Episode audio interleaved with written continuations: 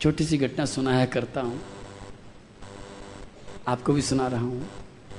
एक बार किसी घर में गया था। हालाँकि कई बार सुना चुका हूँ, मैं सुनाते सुनाते थक गया हूँ, लेकिन फिर भी मेरा मन करता सुना दूँ। मैं किसी घर में गया, बहुत पुरानी बात है। नई नई घर में शादी हुई थी, बहू रानी घर में आई थी तो उसी एक कमरे में मेरी अटैची रख दी थी। मैंने देखा कि थोड़ी देर में रसोई घर में से बहू रानी आई, अलमारी खोली, एक डायरी निकाली, कुछ लिखा, और फिर अलमारी बंद करके चली गई। फिर थोड़ी देर में आई, फिर कुछ लिख के चली गई। फिर थोड़ी देर में आई, मैंने पूछा कि बहू रानी, क्या बात है? डायरी बड़ी कीमती है तो तू वही रसोई में ले जा इसको। बोली, चुप चुप चुप। बताना मत। आपने देख ली? मैंने कहा हाँ मेरी आँख बंदी थोड़ी देख ली मैंने। बोले, आप तो संत महात्मा हो, आपसे तो क्या डर है, आपसे तो क्या छिपाना। देखो, मैंने डायरी बनाई है तो डायरी दिखाई उसने। डायरी में डेट वाइज लिखा था 25 जनवरी सुबह के सात बजकर पैंतीस मिनट पर मेरी सास ने मेरी माँ को गाली दी। उसके ठीक पंद्रह मिनट बाद में फिर उसने मेरे को बेलन दिखा करके धमकाया। उसके पच्चीस मिनट बाद में, अरे बाप रे बाप, कैसी डिटेल? मैंने कहा, बहू रानी, बड़ी मेहनत कर रही है। क्या करेगी इसका? प्रिंट कराएगी? बांटेगी? बोले, नहीं महाराज, आप समझते नहीं हो। अरे तू समझा तो सही क्या करेगी? बोले, कभी मैं भी तो सास बनूँगी। आप समझ गए? मैं तो समझा ही नहीं। उस समय नहीं, अब तो समझ गया।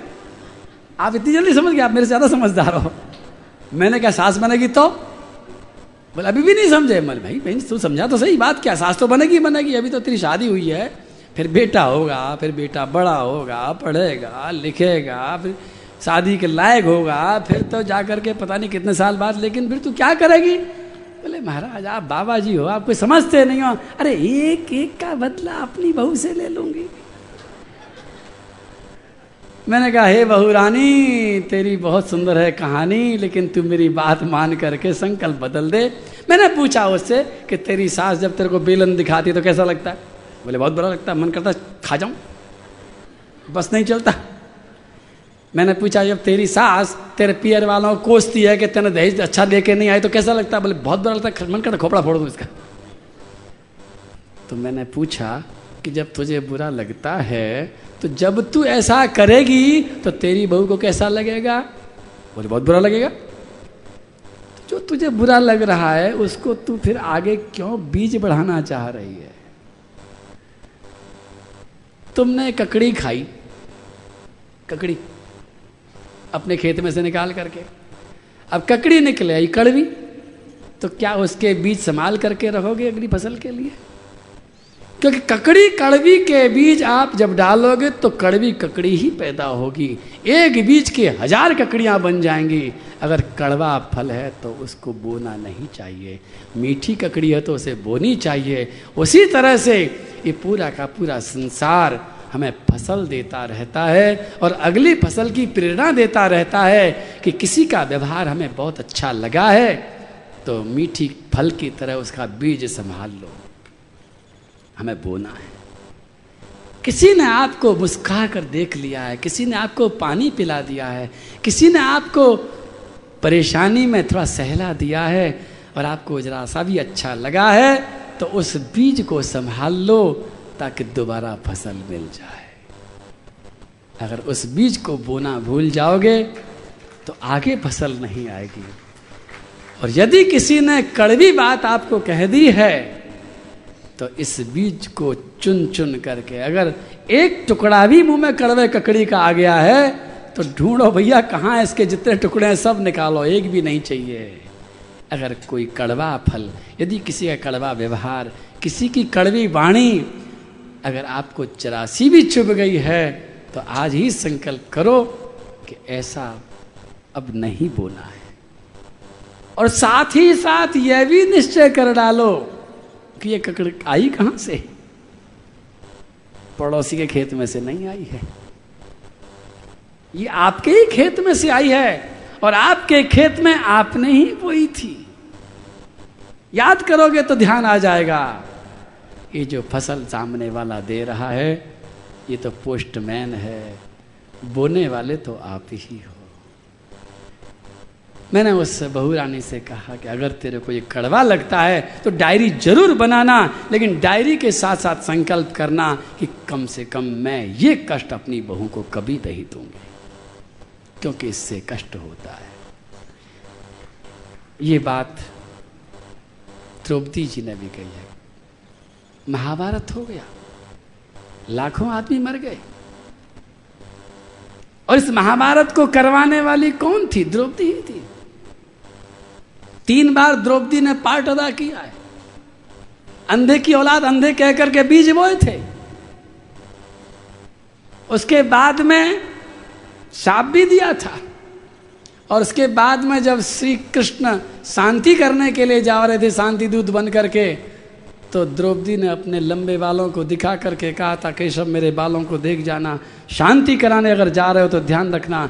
मैंने प्रतिज्ञा करी है कि जब तक मेरे ये बाल दुशासन के खून से धोए नहीं जाएँगे, तब तक मैं जूड़ा नहीं बनाऊँगी। क्या चाहते हो? आपकी बहन, आपकी सखी सारे ज़िंदगी खुले बाल से रहे? मैं शांति नहीं चाहती हूँ। मैं सबका खून पीना चाहती हूँ। आज द्रौपदी कहती है, उस समय मेरा बेटा नहीं मरा था। दूसरों के बेटे मरते थे, मुझे नहीं मालूम था बेटे मरने का दुख क्या होता है। आज मेरे पाँच बेटे मर गए हैं। मुझे पता चल गया है कि बेटे मरने का दुख क्या होता है। अब किसी का बेटा नहीं मरना चाहिए। चाहे दुष्ट ही क्यों ना हो। एक छोटी सी घटना मुझे और याद आती है। पूर्ण करो इस बात को। एक सत्य घटना, एक हमारे परिचित संत किसी ट्रेन में जा रहे थे। ट्रेन से जब उतरे, तेज बरसात हो रही थी। उतरते ही अचानक एक व्यक्ति छाता लेकर के सामने आ गया। पूछने लगा, कहाँ जाना है? संत ने बताया, फलाने जगह जाना है। बोला, मुझे भी वहीं जाना है, चलो। और छाता लगा करके वो चलता रहा।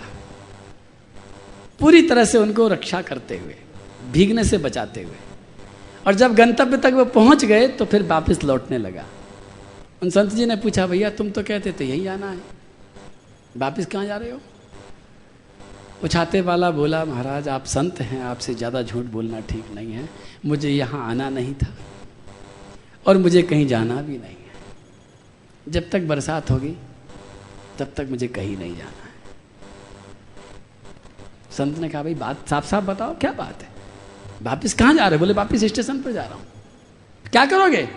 बोले, एक और मिलेगा। कोई ना कोई भीगता हुआ उसके लिए जा रहा हूँ। अच्छा तो तुम दिन भर यही काम करते बोले, नहीं, दिन भर नहीं करता हूँ। जब बरसात आती तब करता हूँ। बोले, क्यों करते हो? तो उस व्यक्ति ने बात बताई कि आज से कई साल पहले इसी ट्रेन से मेरा बेटा आया था। बीमार था।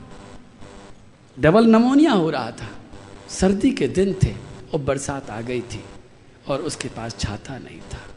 और वो भीगता भीगता जब तक घर पर आया था, तब तक उसका नमूनिया बिगड़ चुका था। डॉक्टर ने बहुत कोशिश करी, लेकिन वो बचा नहीं, वो मर गया। इकलौता बेटा था मेरा, लेकिन उसके मरने के बाद मैंने संकल्प कर लिया है, मेरे कपड़ों की एक दुकान है छोटी सी, जैसे ही बरसात आती है और ट्रेन के आने का टाइम होता है, मैं दुकान को बंद करता हूँ, छात्र को खोलता हूँ और ट्रेन में आकर के किसी न किसी को उसके घर तक पहुँचा देता हूँ, ताकि मेरा बेटा तो मर गया, लेकिन अब और किसी का बेटा न मर जाए। ये क्या है? यही मानवता है, यही भागवत की शिक्षा है, यही भागवत की कथा का सार है। इसी बात से तो शुरुआत हुई है भागवत की, कृतो लोक हितम नृपा। द्रौपदी जी की बात को सुनकर के श्री कृष्ण मुस्कुराते हैं। अर्जुन कंफ्यूज हो जाता है। अर्जुन कहता है, क्या करूँ? भगवान कहते हैं, ऐसा काम करो कि द्रौपदी भी खुश हो जाए, मैं भी खुश हो जाऊँ, युधिष्ठिर जी भी खुश हो जाएँ और भीम भी खुश हो जाए। चारों की चार अलग अलग डिमांड है। भीम कहते हैं, मार डालो। युधिष्ठिर कहते हैं, बिल्कुल मत मारो, धर्म की बात है। द्रौपदी कहती है, बिल्कुल हाथ मत लगाओ, प्रणाम कर रही है। और भगवान कहते हैं कि हत्यारे को छोड़ना नहीं चाहिए और ब्राह्मण को कभी मारना नहीं चाहिए। अर्जुन ने कहा साफ़ साफ़ बताओ ना प्रभु। भगवान बोले साफ़ साफ़ कब तक बताऊँ? तुम्हें बुद्धि नहीं दी मैंने। उपदेश नहीं दिया। नकल करके पास होना चाहते हो। बार बार भगवान, सच कहूँ, भगवान कभी भी साफ़ साफ़ नहीं बताते हैं। भूल जाना इस बात को। भगवान कभी तुम्हें साफ़ साफ़ नहीं बताएँगे। प्रकृति भी साफ़ साफ़ नहीं बताएगी क्योंकि आप परीक्षा भवन में बैठे हैं। परीक्षा भवन में वही अध्यापक खड़ा रहता है जिसने साल भर पढ़ाया है, लेकिन बताता कुछ नहीं है। और अगर वो बताता है तो गलत करता है। तुम्हें परीक्षा भवन में बुलाया गया है। अपने आप लिखो, तुम क्या लिखते हो? श्री कृष्ण ने कहा, मैं कुछ नहीं बताऊँगा। तुम अपने आप करो। और अर्जुन, तुम्हें ध्यान है? जब तुम उस बहुत बड़े महाभारत के बीच में हाथ काँप रहा था, गांडीव छूट रहा था। मैंने क्या बताया तुमको? मैंने कहा था कि लड़ो। मैंने तो नहीं कहा। मैंने तो तुमको केवल ज्ञान दिया था। मैंने कहा था कि जैसी तुम्हारी इच्छा है वैसे करो। आप क्या सोचते हैं? अरे भगवान को अपनी चलानी होती तो पहली बार कांपता, देखते, भगवान एक मारते चाहो गए चल, लड़। बेचारा अर्जुन घबरा के मैं लड़ने लग गया। लेकिन श्री कृष्ण ने अर्जुन को आदेश नहीं दिया है। सखा होने के नाते जगत गुरु होने के नाते भी भगवान श्री कृष्ण आदेश नहीं देते हैं। वो अठारह अध्याय का प्रवचन तो कर देते हैं बार बार बता देते हैं और अंत में कह देते हैं कि अर्जुन, मैंने तुम्हें सब कुछ बता दिया है अब जैसा तेरी समझ में आए वैसा तू कर ले। अर्जुन निर्णय करता है, करिष्य बचनम तव। मैं अब आपकी वाणी मैं मानूँगा, ये मेरा निर्णय। है भगवान ने कहा, वो तेरा निर्णय, मेरा निर्णय नहीं है। निर्णय आपको करना है। इस निर्णय करने की क्षमता से बच नहीं सकते। आप निर्णय आपको ही करना होगा। ईश्वर निर्णय करने नहीं आएगा। और जब दो रास्ते आपको कन्फ्यूज़ करते हो, उस समय ईश्वर को ज़रूर याद कर लेना। तीसरा रास्ता ज़रूर निकल आएगा। आज यहाँ पर भी दो रास्ते एक जैसे नहीं लग रहे हैं। एक तरफ़ कह रहे हैं भगवान के ब्राह्मण को मारना नहीं चाहिए। एक तरफ़ कहते हैं कि हत्यारे को छोड़ना नहीं चाहिए। अब बताओ, अब दो ही तो रास्ते है तो मारना है, छोड़ना। तीसरा रास्ता कहाँ से लाएँगे? लेकिन तीसरा रास्ता भी निकल आता है, चौथा रास्ता भी निकल आता है, पांचवा रास्ता भी निकल आता है। लेकिन किन के लिए निकलता है? जो थोड़ा विचार करते हैं। जो बिना विचारे चल देते, उनके लिए नहीं निकलता।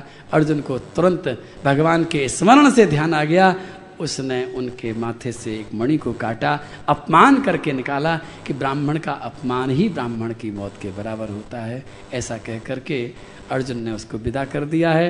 विदा होकर के वो आया है और दोबारा से ब्रह्मास्त्र की तैयारी कर रहा है। श्री कृष्ण शांति से कहाँ बैठने वाले हैं? उन्हें आगे की चिंता हो रही है? आगे की कुछ दुर्घटना घटने वाली है? दुर्घटना में भगवान फिर इनको बचाने वाले हैं? लेकिन दुर्घटना की बात मैं बाद में करूँ? पहले कीर्तन करूँ थोड़ा सा राधे कृष्ण राधे कृष्ण कृष्ण राधे। राधे श्याम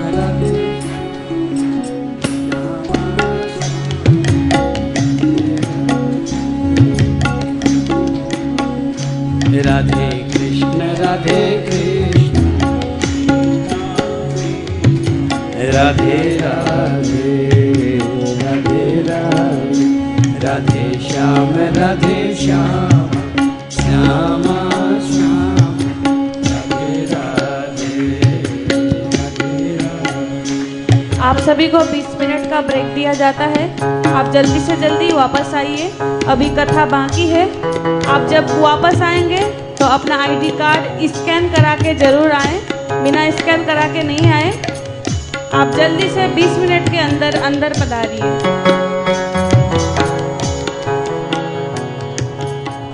राधे कृष्णा राधे कृष्णा। कृष्णा कृष्णा राधे राधे। राधे राधे। राधे श्यामा राधे श्यामा। श्याम श्याम राधे राधे। राधे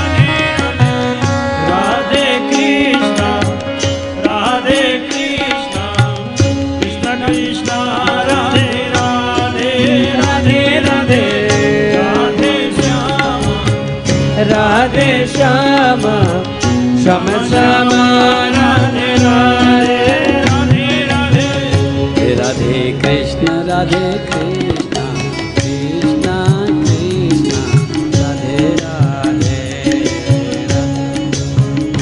राधे। श्याम राधे श्याम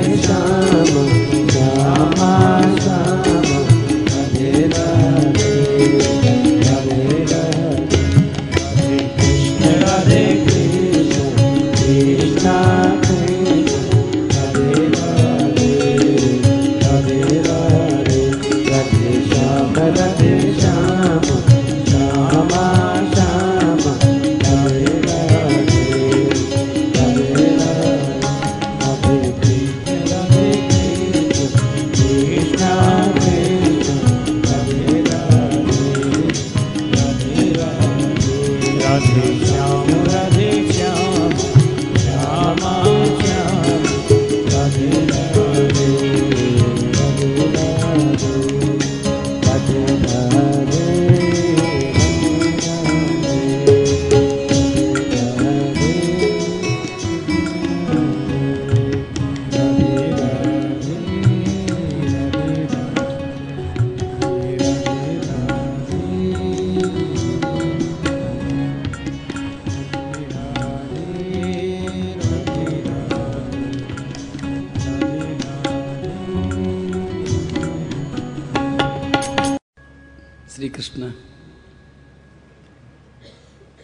द्रौपदी के इस प्रसंग से बहुत प्रसन्न हुए हैं। एक विपत्ति और आने वाली थी।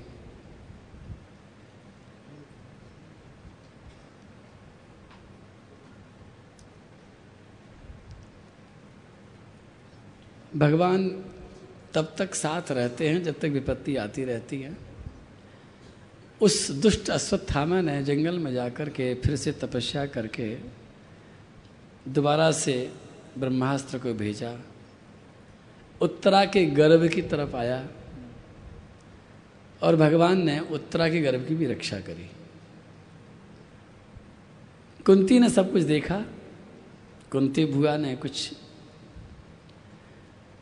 मांग लिया भगवान से। और भगवान जब देख चुके थे कि सारी विपत्ति खत्म हो गई है अब कोई विपत्ति आने वाली नहीं है। तो भगवान ने कहा कि अब मैं जाता हूँ द्वारिका की तरफ़। कुंती भुआ बोली कि जाते जाते मुझे कुछ दे जाओ।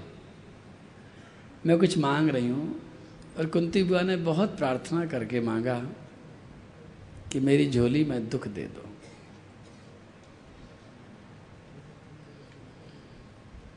भगवान बड़े आश्चर्य में डूब करके आवाज़ सही नहीं आ रही, पहले ठीक थी पहले हाँ बहुत गूंज रही है।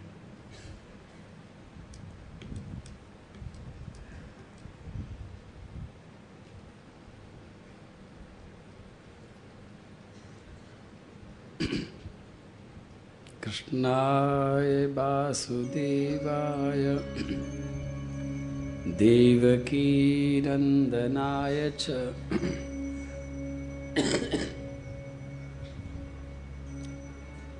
नन्दगोपकुमाराय गोविन्दाय नमो नमः। नमः पङ्कज नाभाय। नमः पङ्कजमालिने।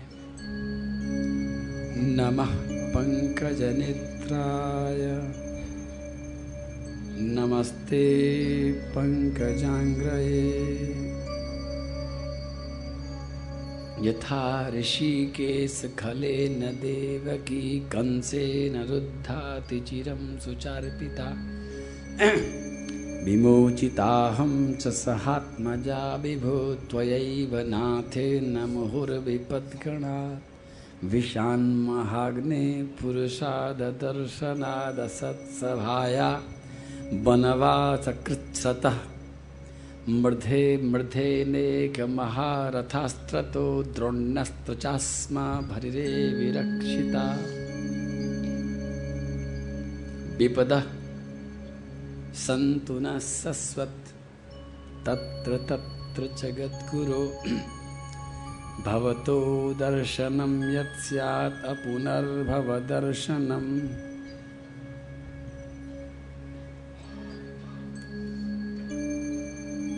बोलो भागवत भगवान की। बोलो कन्हैया लाल की।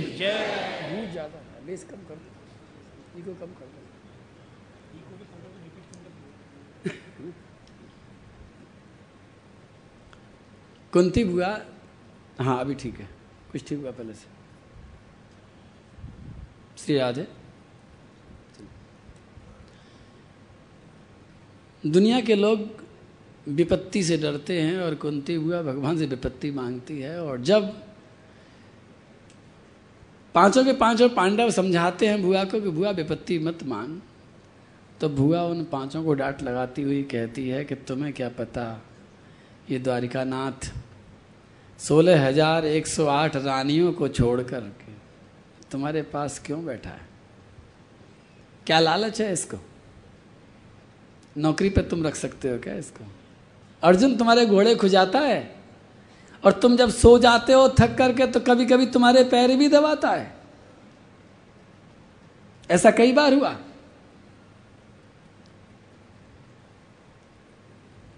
श्री कृष्ण सोते हुए अर्जुन के पैर दबाते रात भर। और द्रौपदी, तेरी चप्पल उठाता है। तुम्हारे घोड़े हाँकता है। किस पुण्य के कारण? किसी पुण्य के कारण नहीं, केवल विपत्ति के कारण। हमारे ऊपर विपत्ति आई और हमने प्रभु को पुकारा और भगवान भागे चले आए। अब विपत्ति चली गई। विपत्ति खत्म हो गई है भगवान भी जा रहे हैं। मुझे नहीं चाहिए संपत्ति, मुझे विपत्ति चाहिए क्योंकि भगवान साथ रहते हैं। कुंती ने मांगा है, भगवान ने दिया नहीं है, भगवान उसके बाद भीष्म पितामह के पास आते हैं। भीष्म पितामह ने बहुत सुंदर स्तुति करके अपने हृदय की बात कही है। इति मति रूप कल्पिता वितृष्णा, भगवती सात्वत पुंगवे विभूमि स्वसुख मुपगते क्वचित विहर्तुम, प्रकृति मुपे योषीयत भव प्रवाह त्रिवन कमलं तमालवर्णं रविकर गौरवरं वरं दधाने, बपुरलककुलता वृत्ता ननाब्जं विजय सखेरतिरस्तु मे नवद्या विष्णु पितामह के पास में भगवान जब आए हैं और विष्णु पितामह सरसैया पर सो रहे हैं, उन्होंने भगवान की स्तुति करी। और स्तुति करते समय भगवान से कहा कि इति मति। ये मेरी बुद्धि को जरा संभाल लो आप। ये मुझे बोलने नहीं देगी। आपने कल सुना था कि ये बुद्धि कौन है जिस जीव के साथ में इसकी शादी हुई है? ये घरवाली है। मन कौन है? मन आपका नौकर है। मन नौकर है, बुद्धि पत्नी है।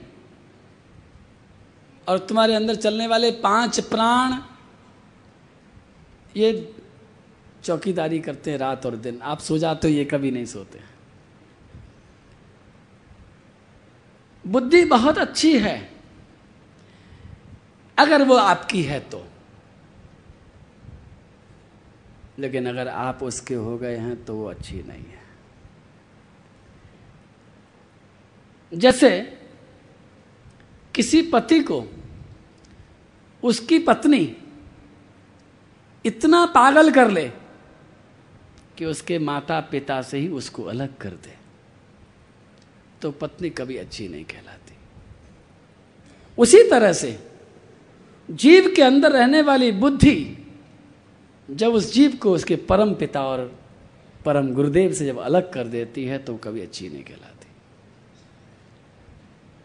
इसलिए श्री भीष्म पितामह कहते हैं, इति बती इति बस बहुत हो गया।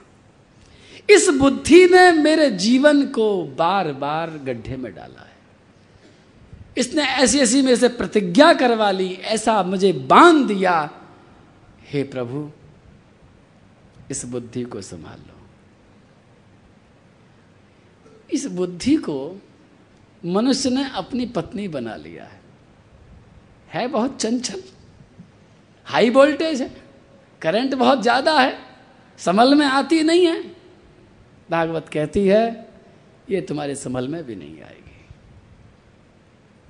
अगर इसको कोई संभालने वाला है तो केवल परमात्मा है। ये तभी शांत होती है जब प्रभु के शरणागत हो जाती है। हमारे गुरु महाराज समझाते थे कि जैसे किसी परिवार में किसी लड़की का जन्म हो, बचपन से ही बहुत चंचल हो माता पिता चिंतित हो कि हे भगवान, इतनी चंचल है, ये क्या करेगी? लेकिन उसकी चंचलता उसी दिन शांत होती है, जिस दिन उसको योग्य बर प्राप्त हो जाता है। उसी तरह से इस बुद्धि का योग्य बर आप नहीं है। इस बुद्धि का योग्य वर श्री कृष्ण है। इस बुद्धि के योग्य बर भगवान वासुदेव हैं। सतिम मतिम यति वासुदेवे। ये बुद्धि किसी इंसान की सगी नहीं हो सकती है।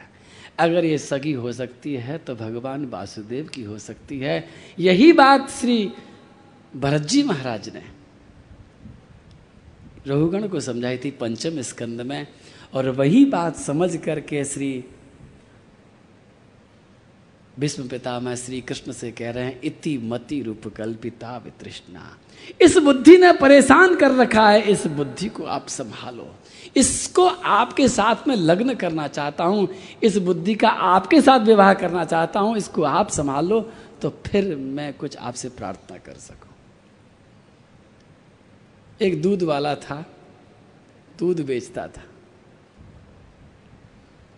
एक बार उसका दोस्त मिला दोस्त ने देखा कि काले कपड़े पहन करके दूध बेच रहा है। दूध है, सफ़ेद है, कपड़ा है काला। बिल्कुल। वो दोस्त ने कहा, भैया, एक तू करता धोता नहीं क्या? बोले धो कहाँ से? एक ही है। बोले, एक ही है? कहाँ से आया? बोले, मेरे बाबा ने बनवाया था। बाबा जी पहन करके मर के चले गए, पिताजी भी पहन करके चले गए, मैं पहन रहा हूँ। दोस्त ने कहा, भैया, तू भी कुर्ता बनवा ले। बोले, कैसे बनता है? मुझे पता ही नहीं, कितना खर्चा लगता है, मुझे पता नहीं। उसको बताया देख, आजकल तो कपड़ा सस्ता हो रहा है, बहुत सस्ता बनता है। तो दूध बेचने के बाद में दर्जी के यहाँ जाना नपाना देना पता कर लेना कितना कपड़ा लगता है। और जितना कपड़ा वो कहें, उतना कपड़ा लेकर के बाज़ार से खरीद करके दे देना, कुर्ता बन जाएगा। अगले दिन उसने ऐसा ही किया, दर्जी के पास चला गया, अपना नपाना दे दिया, उसे पूछ लिया, दर्जी ने कहा नाप तोल करके तीन मीटर कपड़ा ले आओ, तुम्हारा कुर्ता बना दूँगा। उसने समझा कि दर्जी तुतलाता है शायद। ये तीन लीटर कपड़ा मांगना चाहता है, लेकिन इसको बोला नहीं जा रहा, इसलिए तीन मीटर बोल रहा है। क्योंकि दूध वाले ने ज़िंदगी भर लीटर ही सुना था और लीटर ही बोला था। मीटर जानता ही नहीं था। चला गया दुकान के पास, दुकान में जाके बोला, देना तीन लीटर कपड़ा। दुकानदार ने सोचा, शायद ये तुतलाता है। उसने कुर्ता का कपड़ा पसंद कराया, तीन मीटर नापा, मोड़ करके अखबार में सूतली से कस करके, बाँध करके पकड़ा दिया। लो, पकड़ो साहब, तीन मीटर कपड़ा। वो भागा भागा आ गया। साइकिल पे बंध रहा था ड्रम। ड्रम को खोला, लेकर निकाला लीटर और लीटर में उस कपड़े को डाला। पूरा का पूरा घुस गया। वो चिल्ला के बोला, है, एक लीटर नहीं, तीन लीटर कपड़ा चाहिए मेरे को. अब झगड़ा हो गया शुरू। उसने कहा, भैया, ये लीटर से कपड़ा कैसे नफेगा? बोले, क्या समझ रखा है? गाँव का हूँ, इसका मतलब ठग लेगा? मेरे को, देख, लाखों लीटर दूध नाप दिया इस लोटे से। इसी लोटे से नाप करके मेरे को तीन लीटर कपड़ा चाहिए। लड़ाई हो गई, झगड़ा हो गया, सबके सब लोग आ गए, सबने समझाया, देख दूध नापने का ये यंत्र है लीटर और कपड़ा नापने का ये है लंबा मीटर। लंबी चीज़ इससे नापी जाती है और पतली चीज़ से नापी जाती है। दर्जी ने समझाया, उसकी समझ में आ गई बात। लेकिन हमारी समझ में ये बात कब आएगी? क्योंकि ज़िंदगी में हम ये बुद्धि का लीटर है हमारे हाथ में। जो भी काम करते हैं, सब जगह अपना दिमाग लगाते हैं। बहुत अच्छी बात है। संसार में ज़रूर दिमाग लगाना, संसार को नापते समय लीटर ही काम में लेना, लेकिन जब भगवान के पास पहुंचो तो इस लीटर को छोड़ देना। ये भगवान लीटर से नहीं, यानी दिमाग से नहीं नपेगा, ये हृदय से नापने में आता है। इसको हृदय का मीटर चाहिए। इस दिमाग को भगवान को समर्पित ही कर देना। नहीं तो मैं सत्य कहूँ कि ये दिमाग आपको कभी भगवान से मिलने नहीं देगा। ये बुद्धि कभी मिलने नहीं देगी। ऐसी विष्णु पितामह कहते, इति मति कुल रूप कल्पिता वितृष्णा भगवती सात्वत पुंग पुंगवे विभूमि। हम उसी संसार के दिमाग को जब गुरु और गोविंद के ऊपर लगा देते हैं तो सब कुछ चौपट कर देते हैं। क्योंकि भगवान दिमागदार नहीं है, भगवान दिलदार है। एक दिलदार का एक भजन मेरे को याद आ रहा है, सुनाता हूँ। एक करज मेरी सुन लो, दिलदार कन्हैया। कर दो अधम की नैया भव पार कन्हैया।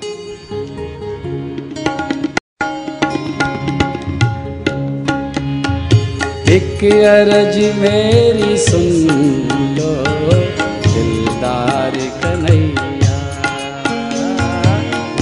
अरज मेरे सुन लो, दिलदार कन्हैया।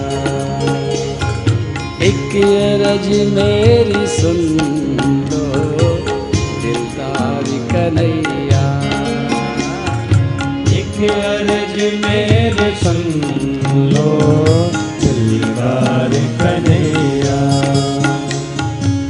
कर दो अधम की नैया।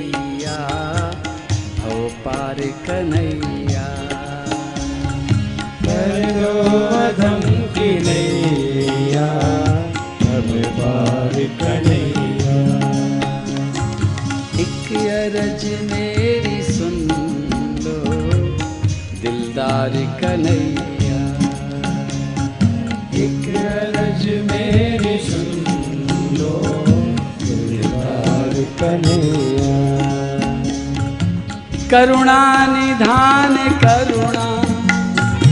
करनी पड़ेगी तुमको। करुणा निधान करुणा। करनी पड़ेगी तुमको। करुणा निधान करुणा। करनी पड़ेगी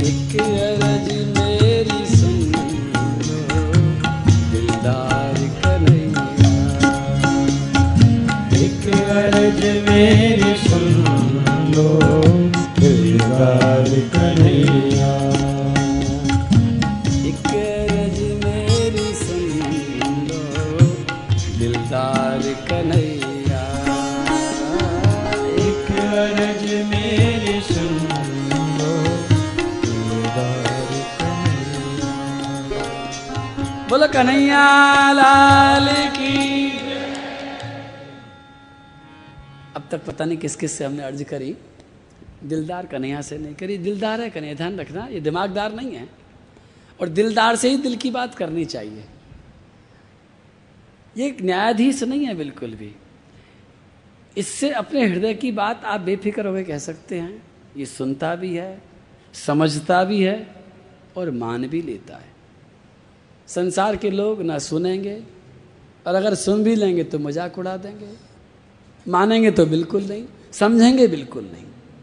हृदय की बात, दिल की बात दिलदार से करें। विष्णु पितामह ने कहा, कन्हैया, तुम दिलदार हो। कन्हैया ने कहा, तुम्हें कैसे मालूम है दिलदार हूँ? तुम्हें क्या पता? भीष्म ने कहा, मैंने आपकी परीक्षा ली थी। मैंने प्रतिज्ञा करी थी कि मैं विवाह नहीं करूँगा। मैंने अपनी प्रतिज्ञा निभाई।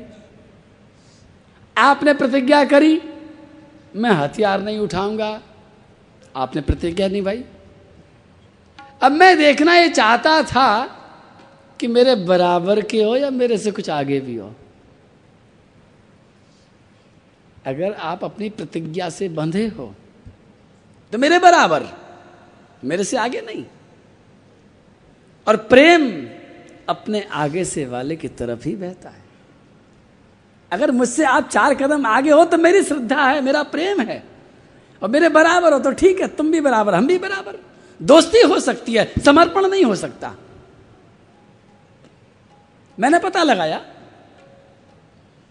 और मैंने आपकी प्रतिज्ञा छुड़वाने के लिए खूब अच्छी तरह से बाण मारे। और बाण इसलिए भी मारे गोविंद कि उनकी जब मैंने तुमको देखा तो तुम्हारे इस रूप को देख करके, तुम्हारी सांवली छवि को देख करके, तुम्हारे घुंघराले बालों को देख करके, तुम्हारी होठों की मुस्कान को देख करके मेरे हृदय में कुछ होने लगा। मेरे जीवन में अनेक अनेक राजकुमारियाँ आईं। एक से एक सुंदर स्त्रियाँ आई। मेरा ब्रह्मचर्य हिला नहीं। मैं किसी के रूप पर आकर्षित कभी नहीं हुआ। लेकिन गोविंद, मैं तुम्हारे उस रूप को देख करके मन ही मन मचलने लगा जब मेरा मन तो मैं जानकारी करना चाहता था कि तुम्हारे अंदर आखिर कौन सा खून बह रहा है? तुम्हारे अंदर क्या भरा हुआ है? तो तुम्हारे अंदर का पता लगाने के लिए मैंने युद्ध करने के बहाने से बाण मारे थे। पता लगाना चाहता था कि खून का रंग कैसा है। भगवान ने पूछा, कैसा लगा तुम्हें खून का रंग? तो भीष्म ने कहा कि जब मैंने तुमको बाण मारे तो दर्द तुम्हारे वहाँ नहीं हुआ, दर्द मेरे हृदय में हुआ। और मैं समझ गया कि गोविंद, तुम विचार करने की चीज़ नहीं हो, तुम तो प्यार करने की चीज़ हो। तुम्हारे अंदर तो प्रेम ही प्रेम भरा हुआ है। तुम्हारे अंदर न खून है, न हड्डी है, न मांस है, न मज्जा है। तुम्हारे अंदर तो प्रेम ही प्रेम है। तुम तो प्रेम के साकार रूप हो। और तभी से मैं सोचता था लेकिन युद्ध के बाद मुझे समय नहीं मिला। आज तुम मेरे पास आए हो गोविंद तो मैं तुमसे एक ही चीज़ माँगता हूँ कि मुझे अपना प्रेम दे दो। मैं जानता हूँ आप दिलदार हो। मैंने प्रतिज्ञा नहीं छोड़ी, लेकिन आपने मेरे खातिर प्रतिज्ञा छोड़ दी। और जब भगवान को ये तीर मार रहे थे भीष्म पितामह, अर्जुन लड़ाई कर रहा था भगवान ने कहा, अर्जुन, तेरे बस की बात नहीं है, हट जा सामने से। अब मुझे कुछ करना पड़ेगा। और भगवान ऊपर से कूद पड़े और उन्होंने रथ चक्र उठा लिया हाथ में। और रथ चक्र जब भगवान के उंगलियों पर आया था तो वो रथ का पहिया नहीं रह गया था, वो सुदर्शन चक्र बन गया था। और सुदर्शन चक्र को देख करके चारों तरफ़ के सैनिक हाहाकार कर उठे थे, बचाओ बचाओ बचाओ, किसको बचाओ? भीम को, भीष्म को बचाओ, भीष्म को बचाओ, भीष्म को बचाओ। और दुर्योधन ने एक बात कही थी सबसे पहले। सारे सैनिकों को बुला करके कहा था कि तुम लड़ाई मत करना। लड़ाई करने के लिए तो भीष्म पितामह अकेले ही बहुत हैं। तुम एक काम कर लेना, भीष्म की रक्षा कर लेना। भीष्म अगर बच गए तो जीत हमारी निश्चित है। और सारे के सारे योद्धाओं को ये जो बात कही थी कि भीष्म की रक्षा करना, और जब भगवान रथ चक्र लेकर के, सुदर्शन चक्र लेकर के जब दौड़े दौड़े आ रहे हैं तो किसी की हिम्मत नहीं है सामने पड़ने की। अर्जुन ने हाथ जोड़ करके कहा, प्रभु, मैं लड़ाई कर रहा हूँ, आप अपनी प्रतिज्ञा काय को छोड़ रहे हैं? अर्जुन को धक्का मार दिया। भीम आया सामने से गदा लेकर के, मैं कुछ भी करूँगा, लेकिन आपको हथियार नहीं उठाने दूँगा। भीम को एक धक्का मारा, हट जा सामने से भीम। पृथ्वी ने कहा, प्रभु, आप ये क्या कर रहे हैं? आपके नाम के लिए तो सारा का सारा जगत जय जयकार करता है, धर्म का त्राता कहता है, और आप ही अपनी प्रतिज्ञा छोड़ देंगे, धर्म की रक्षा कौन करेगा? भगवान ने अपना पीताम्बर उड़ा दिया, पृथ्वी से कह करके, पृथ्वी तू चुपचाप घर में बैठी रहे, बाहर के काम में दखलंदाजी मत दे। तुझे नहीं मालूम मेरा धर्म क्या है। धर्मा युधिष्ठिर आ गए। युधिष्ठिर जी बोले, धर्म का नाश हो जाएगा प्रभु, ये क्या कर रहे हो? भगवान ने कहा, धर्म का नाश नहीं होगा, सत्य का नाश हो रहा है। तुम अंधे हो रहे तुम्हें कुछ दिख ही नहीं रहा है। मैंने प्रतिज्ञा करी थी कि मैं हथियार नहीं उठाऊँगा, मुझे मालूम है। भूला नहीं हूँ।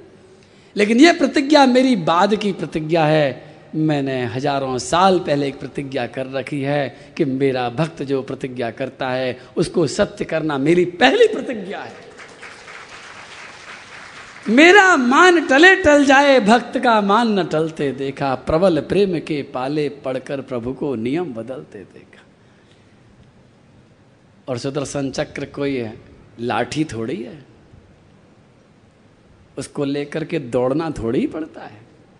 लेकिन भगवान दौड़ते हुए दिखा रहे हैं कि कोई आँख बंद करके मत रह जाना, अच्छी तरह देख लेना कि मैं आज अपने भक्त भीष्म के खातिर, क्योंकि उसने सोच लिया है कि मैं हथियार धारण करूँ तो उसकी बात रखने के लिए मैं हथियार उठा रहा हूँ। सब लोग देख लेना मेरे भक्त की प्रतिज्ञा मेरे लिए सबसे बड़ी प्रतिज्ञा है। और जब भीष्म ने देखा कि भगवान आ रहे हैं, भीष्म ने अपने सारे हथियार छोड़ करके, हाथ जोड़ करके उनका स्वागत किया है। प्रभु, आप दिलदार हैं। आपने मेरे हृदय को रख लिया। बोल, कन्हैया लाल।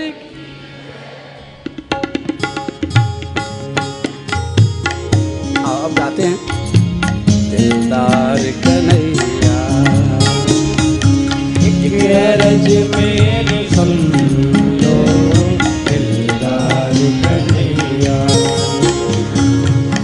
कर दो अधम की नैया पार कन्हैया कर दो अधम की नैया पार कन्हैया एक अरज मेरी